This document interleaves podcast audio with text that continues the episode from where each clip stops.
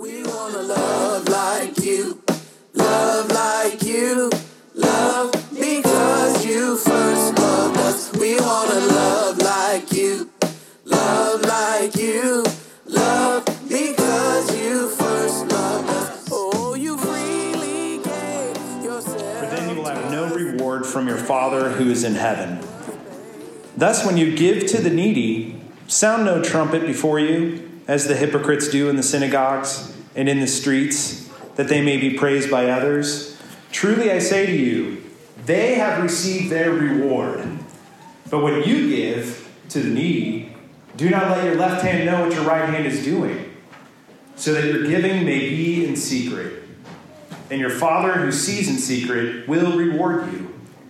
And when you pray, you must not be like the hypocrites, for they love to stand and pray in the synagogues and at the street corners, that they may be seen by others.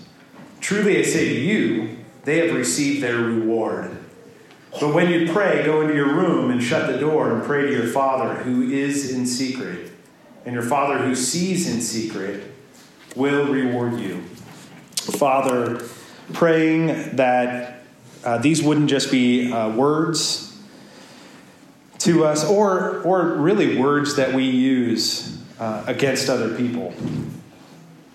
But in these, we would see your mercy, because I think you're speaking to people like us at the end of the day, who are prone to wonder, who are prone to seek things we think will bring us life, like belonging and acceptance, and acceptance, and we use people to get to get there.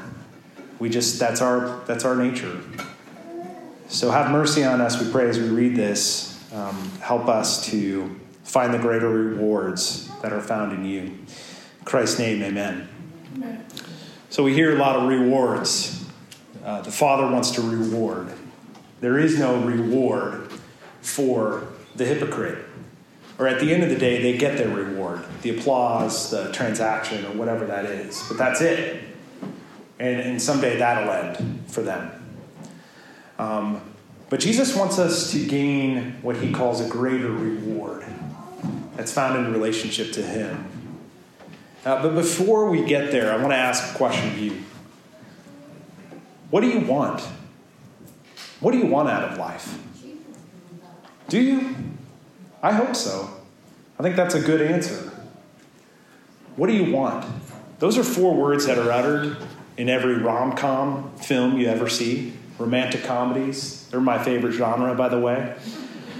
But they ask this question. Usually, one of the partners is like, hey, what do you want out of this relationship? Tell me now. And it sends the other in- individual into a spin, out of control, a downward spiral. They have an existential crisis and they try to find the life, the meaning of life. And it usually includes that other person in their life, which is totally unrealistic and usually untrue. But the question is a good one. What do you want? What do you want out of this relationship? What do you want out of this world? If you're a Christian, what do you want out of God? What do you expect from Him? What do you think your life should look like? As I've been thinking about this, uh, I stumbled upon kind of promotional material for this great state of Nebraska. And we've, we've gone through some changes since the 70, 70s of what we like to call ourselves, or, or the motto, right? Like Nebraska Nice, I think, was tried on like an ugly sweater for a while. Uh, we're back to the good life. Which actually, as I find out, and I'm reading these articles this week, I'm, I'm, I'm working on a degree in counseling. So uh, at night, I get to read all these articles, some that are interesting, um, and this one was. And so I'm reading this article, and it, it, it's discussing the good life and where that comes from. And come to find out, it's connected to Aristotle and, and, and, and what it means to be a society that lives these kind of fulfilled and, and lives of happiness. Right? What does it mean to function as a society that is seeking fulfillment and happiness? Because whatever that looks like, that is the society that would be considered the good life. I think as Nebraska, I, I think that's good. That's a good idea. Um, but if you're like me, and if you're if you're kind of taking an honest assessment out of life, you know, happiness and fulfillment can be tricky. It can be kind of fickle. Uh, because suffering or trials or things not going our way or, you know, true oppression that happens in our, in our society and violence, it's not easy to stay happy and fulfilled. So, does the idea of the good life cease to exist when you're no longer happy, when you're no longer fulfilled? The answer from Matthew 6, and actually all of 5 through 8 in Matthew, in the, in the Sermon on the Mount, is now. It doesn't cease to exist. The good life is possible. You just have to recalibrate what you're expecting out of life, recalibrate your purpose in life. I think when most, and, and, and these Harvard researchers did this great 80 year long study on what matters most to people. And um, one of the questions they asked, and, and, and, today they were asking before they started this study, or before they um, concluded this study, they asked millennials, and this could, it doesn't have to be millennials, they get the bad rap, right? Boomers and millennials, we like to talk about. The Gen X are cool because they listen to Green Day and, and Pearl Jam and they buck against the system. That's, that's who I am, a Gen Xer. But we're all like this. At the end of the day, they, they, they took the survey, and the poll found that 80% of this group, you know, surveys, they're surveys, but 80% said what they really want out of life, their main purpose is to make a lot of money, to be wealthy, to get rich. And then 50% of that same group said uh, that they wanted to be famous in some way. You know, and and we could say and, and bag on uh, the influencing influencer kind of um, population uh, but there is kind of a trend where people are looking to get wealthy and to be famous even if it's for a moment but at the end of the day they found in doing alongside of this question that they're asking in today's society today's culture they did this 80 year long study what truly makes a person fulfilled was what they were trying to ask. And it's not money. I mean, you, you know this. It's not money, it's not fame. Those are temporary things. It's connection. It's human, human flourishing is connected to human relationships, the health of human relationships. And that's essentially what Jesus is, is trying, is getting at here. The fundamental issue that Jesus is addressing in this passage are he's, he's confronting the people who are trying to make money and build relationships for their own selfish purposes. See, making money and building relationships are good things. But what happens when they consume you? When that's all your life is? And you have to get more and more, it never ends. You might do whatever it takes to keep that power. That's the trap that he says leads to vanity. And this is the fundamental issue that Jesus is addressing. Only he's not talking to the billionaire who's exploiting the workers, but he's talking to leaders in the church who are using people, who in public promote a pious lifestyle, things that sound like the Bible or Christianity, but on the inside of their hearts, they're like the pumpkins that are outside of my door, which have been ravaged by squirrels. Do you have those pumpkins? Dude, they're, I, we're leaving them there just as a statement piece. They're rotten to the core, right? But Jesus, but, but Jesus, when before he starts talking about it, he uses a phrase that troubled me this week. In chapter 5, he uses the phrase, You therefore must be perfect. He's talking to a bunch of ragamuffin people. He says, You therefore must be perfect. Like, what's he doing there? Is Jesus telling us to keep our noses clean in order to be accepted by God or be a part of the kingdom or be a part of, part of the new heavens, new earth? That can't be right. That's not what we've been talking about all these weeks at Redeemer on a Sunday in Bible believing, gospel teaching churches. And it's that kind of message, keep your nose clean and you'll be accepted, is exactly what these religi- religious leaders were teaching. And they were creating more and more rules to keep you safe, right? And really, they were creating more distance between you and the God they, per, they, they, um, they promote as serving. But that isn't what Jesus is teaching. See, this meaning of being perfect, that perfection language, has more to do, the meaning has more to do with completeness, wholeness, health, well being, welfare of the city. Some of the Old Testament talks about. Be about the welfare of the city, Jeremiah 29. I know the ways I have for you, declares the Lord, plans to prosper you to be about your well being. This word perfection means. Another word in the Old Testament is this idea of shalom. Whereas you look out at the world, and, and, and, this is hard to see, but imagine a place where everything is functioning as it should. That, in a nutshell, is what God is at the business of doing. He's rescuing the world back and creating this world, and one day it'll function as it should. Be perfect as I am perfect. In my perfection, you will start to feel your completeness, is what he's using by that word, perfection. In short, he's not looking for people to be outwardly perfect.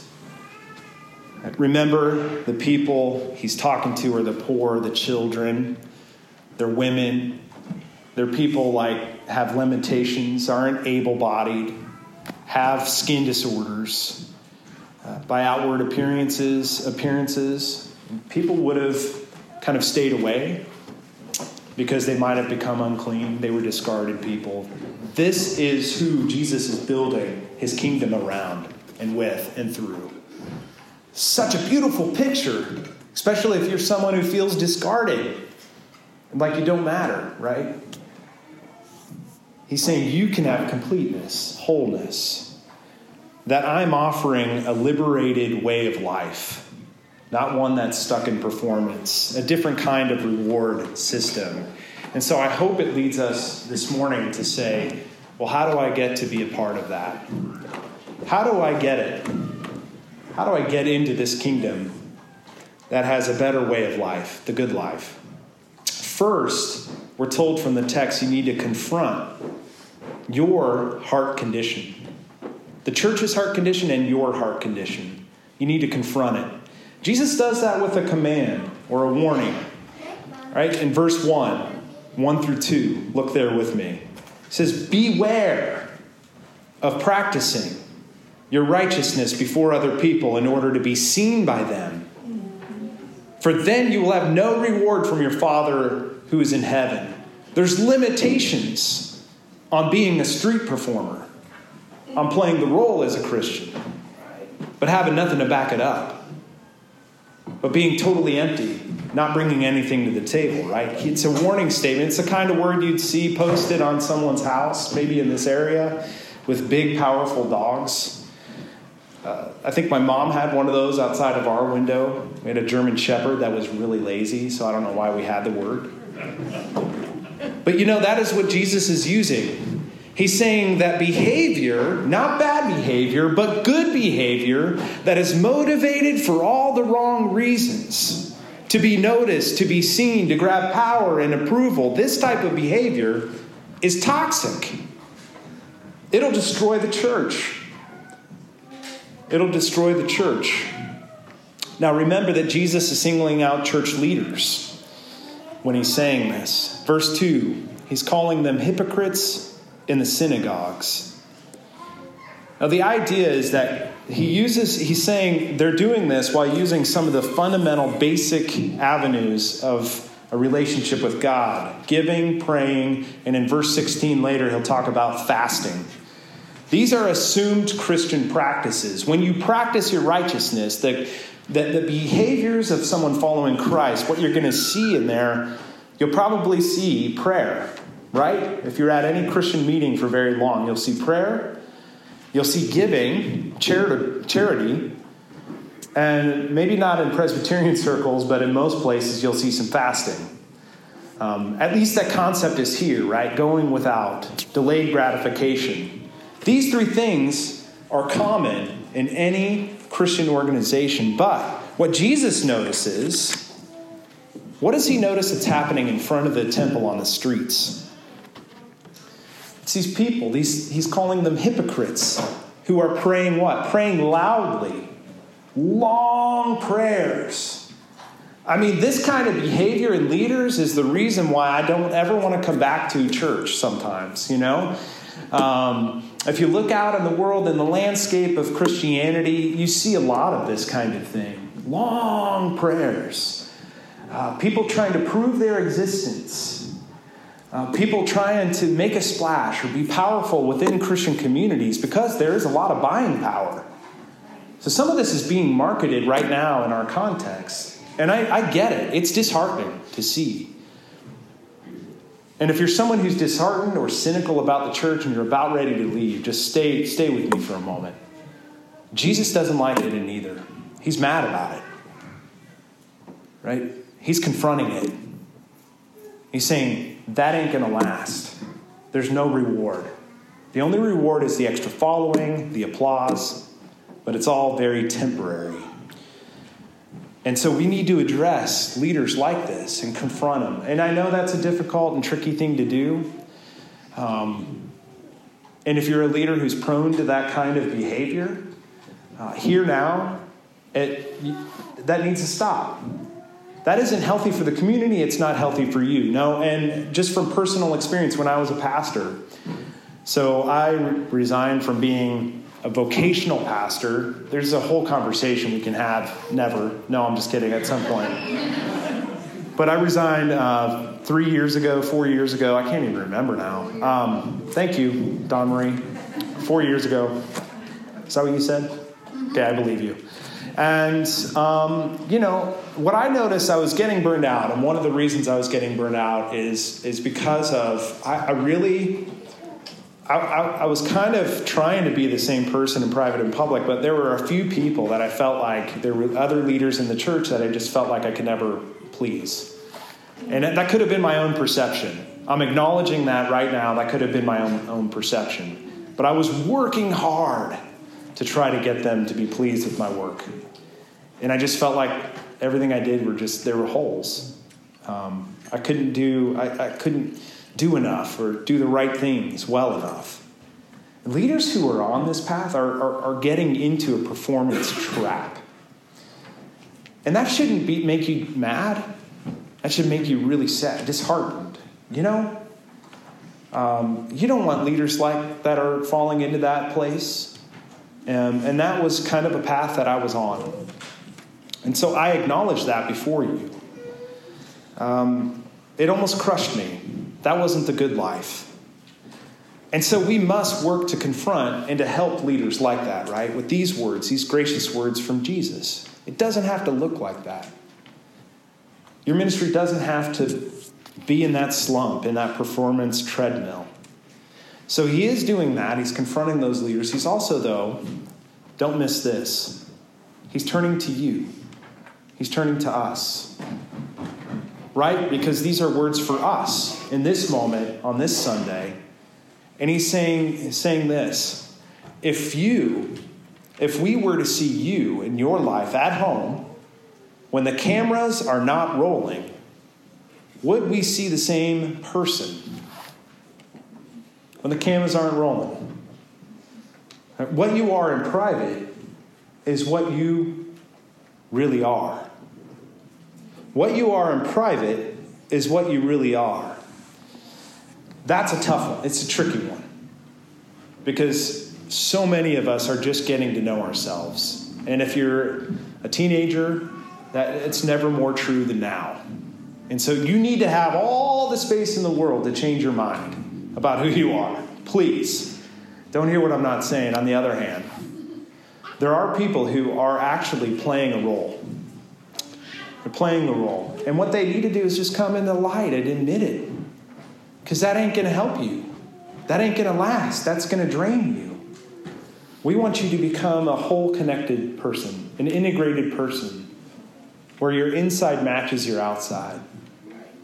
And I hope that Redeemer is this place where that can happen. I think it is. where we can actually come alongside of one another and not be so shocked. We shouldn't be so shocked if brokenness is a thing in the world, right? And the fall of Adam and Eve happened, it affected everything. We shouldn't be so shocked. Uh, no matter how bad you think things are, it's never too bad that Jesus can't come in, touch it, and heal it and transform you. Come into the light.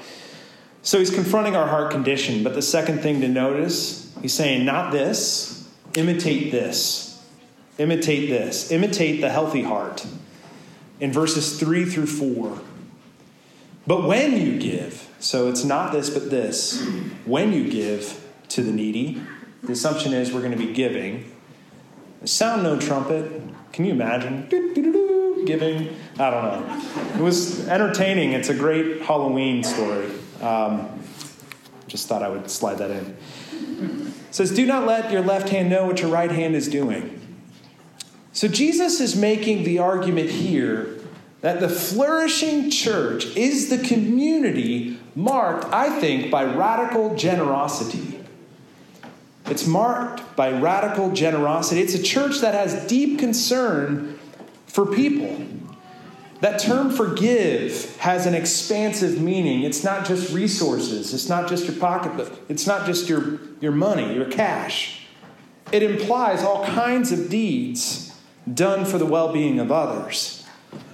Because good deeds done to get a reward from others is just a business transaction. And I'm sorry to Chick fil A, I love your chicken. But my pleasure is, I think you believe that. But at the end of the day, we just did a transaction. I paid you money, you gave it to me, and I'm glad you served me and you like doing that. This is different. This is done with no expectation of receiving something back. That's a generous church. Think about that. If this if that's what marks this church and our churches, you're going to see the good life. People flourishing, not letting your left hand know what your right hand is doing. Wherever you see Christian communities that are generous, not just with money, but also in how they welcome all kinds of people, you see the good life. You just do. The Sermon on the Mount, that's what Jesus is getting at. But that, that's one part of charity, right? Welcoming, receiving. He's also asking us to use our gifts. And that's an argument he's been making all along uh, since chapter 5, uh, when he talks about being salt and light. What does it mean to be salt and light? It means that you enhance the community around you. So, on the one hand, while he's saying be generous people, not know what your left hand, what, not your left hand know what your right hand is doing. He's saying be generous with your life. He's also saying be generative. That's what he wants you to imitate. The healthy heart is one who's generous and generative. is creative. Essentially, that you're using your gifts. You have a role to play, whether you believe it or not. Uh, there's one of these questions that I ask my sons periodically. Hey, what do you think your role in the world is? That's such a deep question. I just. What do you think Jesus is asking you to, to be and to do? To impart? What kind of gift to impart? And I'm sorry, but I'm an Enneagram 4, so you're, if you're in my family, you're going to get these kinds of questions because I'm also I always search my own soul, like I don't know who I am. Uh, but one of my sons says his talent is to make other people laugh. That's pretty good. He's got a lot of talents, and that's what he singled out. I was like, all right. So make me laugh and don't make me cry anymore. Bear fruit, brother. Come on. Then the other one I asked, I said, hey, you know, what, what's your gift? And he's like, when is Halloween again? All right, it's in a couple of days. Oh, good, I can't wait. That's it. That was our discussion. I think that his goal or his role will be to wipe tears away from people's eyes, to enter into their lives, to be able to be not uncomfortable with someone who's struggling. Friends, you have been made to have a purpose. You've been made generative, to be generative, to bear fruit, like the psalmist says in Psalm 1. Your life is meant for others. Whether you have wealth or not, if you're able bodied or not, God made you, and He made you in your life to enhance the world around you and whatever you do. In some ways, whatever your work is, it doesn't matter. It doesn't, it doesn't. The goal is that you're bearing fruit where you are. I think that is just hopeful to me. That's a taste of the good life and not the performance treadmill that we're often so often on. People will experience a taste of the good life through your life. So, how do we get the generous life? How do we become imitators? How do we get on that path? Well, I love, hate the idea of the cloud. I just tried to work with the cloud, uh, with Jen Heinrichs, and it just wasn't working. It still isn't working for me. Um, uploading something there. Uh, but smart tech people tell me if you have files and pictures and docs on your phone, you can sync them into the cloud and not worry about your phone crashing unless you didn't back it up like me 365 days ago. Uh, in which case you're going to lose a lot of things. But the idea is that you have something to support and sync with, to align with, right? It's similar here. How do you get the kind of heart that's generous and generative, that's healthy? By having your heart aligned with God's heart. It works in similar ways as that concept of the cloud. The aligned heart. See, there's this repeated phrase in here about God uh, throughout these verses, throughout these six, and actually down through 16, that the hypocrite, and its reward from your Father. Look there with me, verse 1. Hypocrites will receive no reward from your Father. Your Father, who sees in secret, will reward you, verse 4 and verse 5. Verse 8 Do not be like them, for your Father knows what you need before you ask them. What's Jesus saying? He's using relational language there. From your Father, relationship with your Father. He's saying that knowing the Father is rewarding. I like how one commentator puts it as he discusses the meaning of reward here. This is what he writes The word posits a living, reciprocal, mutual relation between father and child.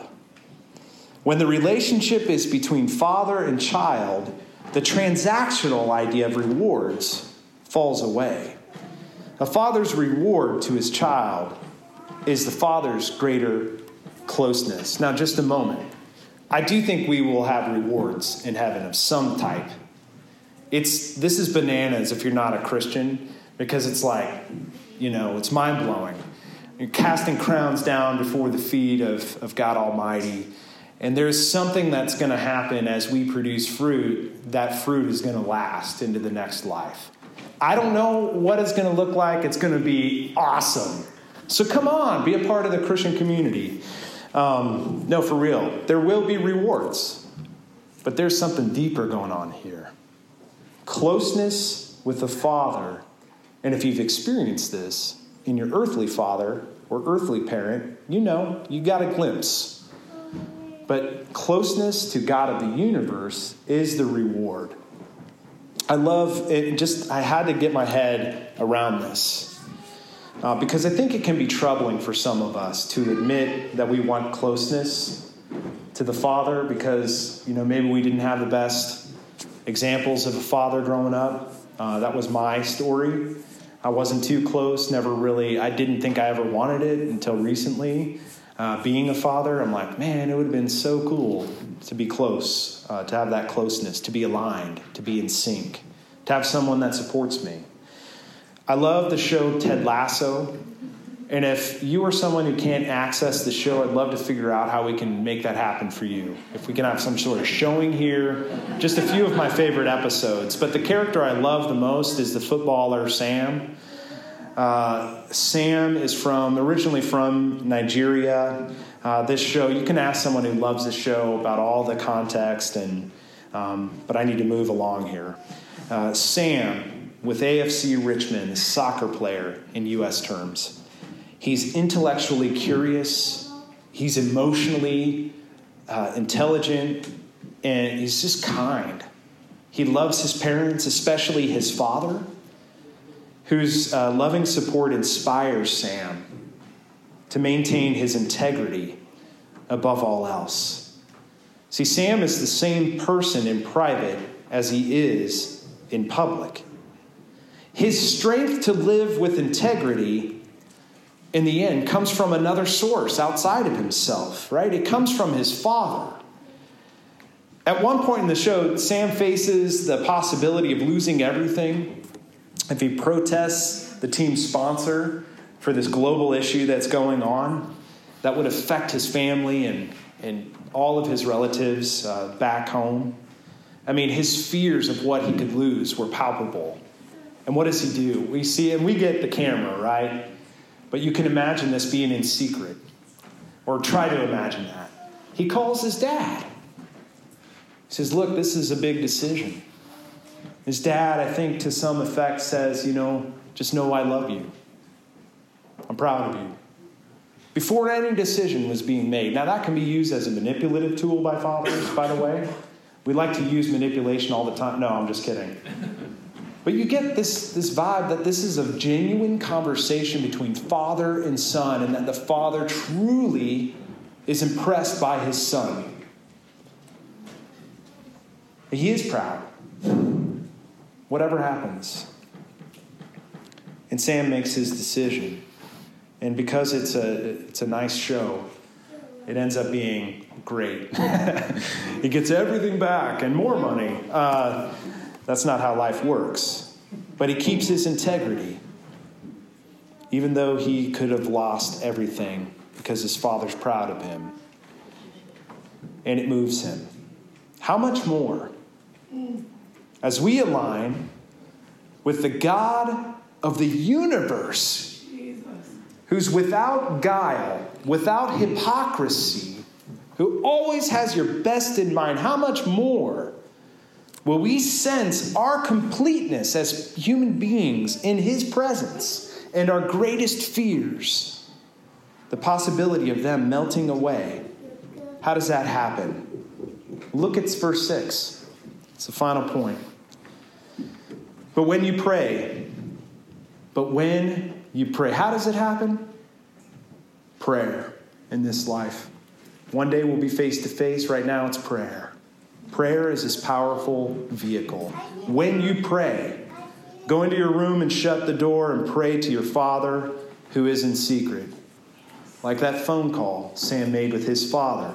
But this is God of the universe that you have access to. Jesus gives us an image of a supply room and a supply room was the only room in poor Palestinian farms that could be locked. Here's what he's trying to do with that image.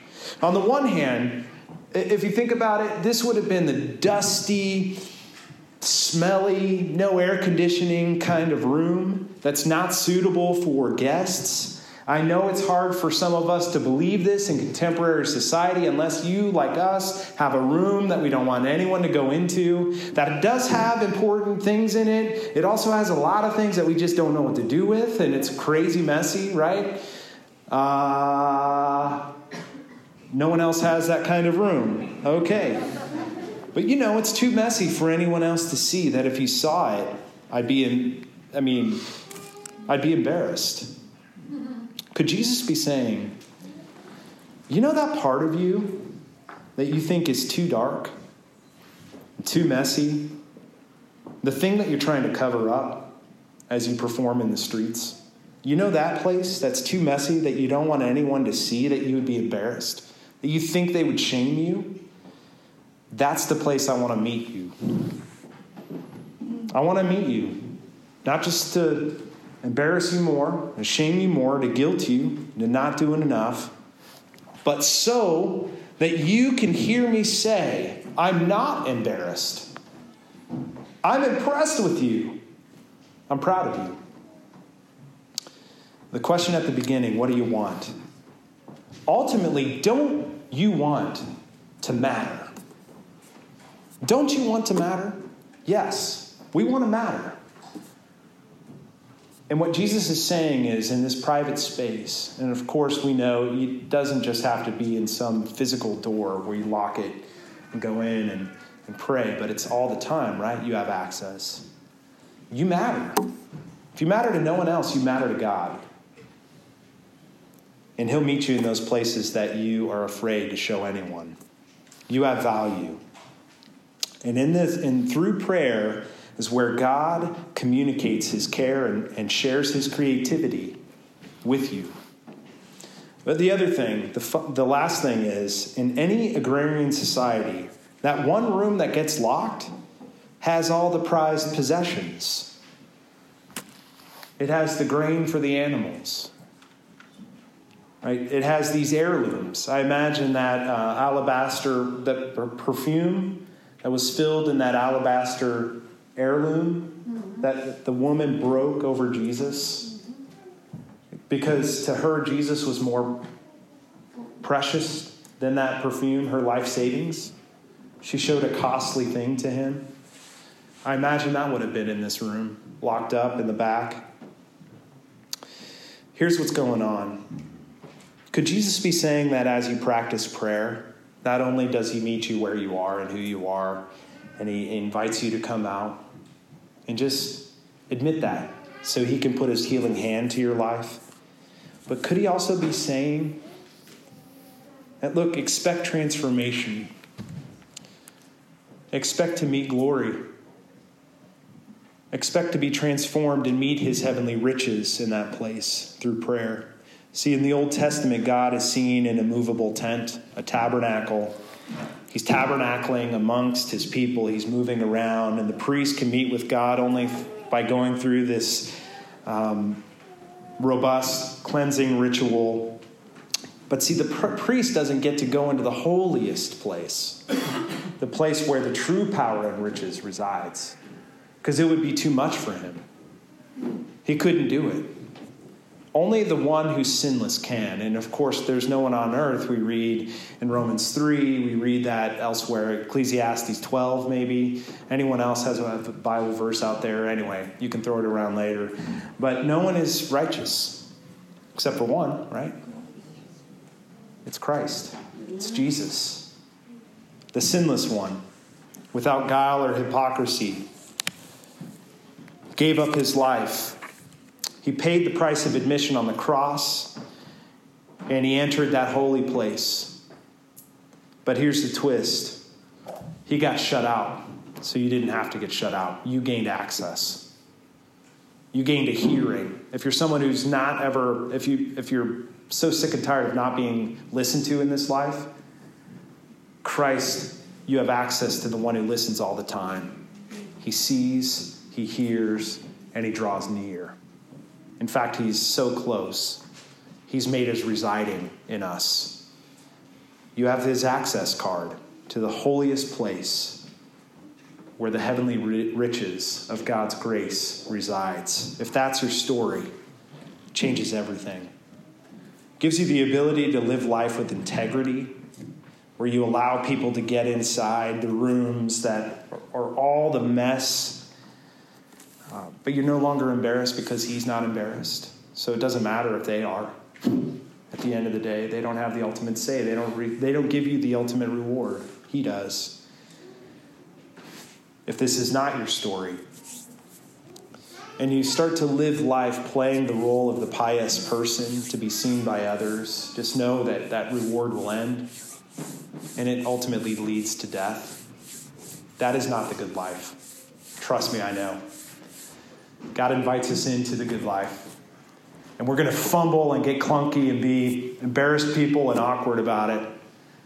But, but that kind of path is going to lead, even though it's messy, and dirty, and dusty, and smells sometimes, it's actually going to lead to a flourishing life as a community where we get to see one another using our gifts in ways that are transformational to the city. So consider that Matthew 6, the greater rewards found in the good life offered by Jesus. Let's pray. Father, for your word to come true in our hearts, we pray. Father, that these wouldn't just be words that, that we dismiss. We, we actually wrestle with them.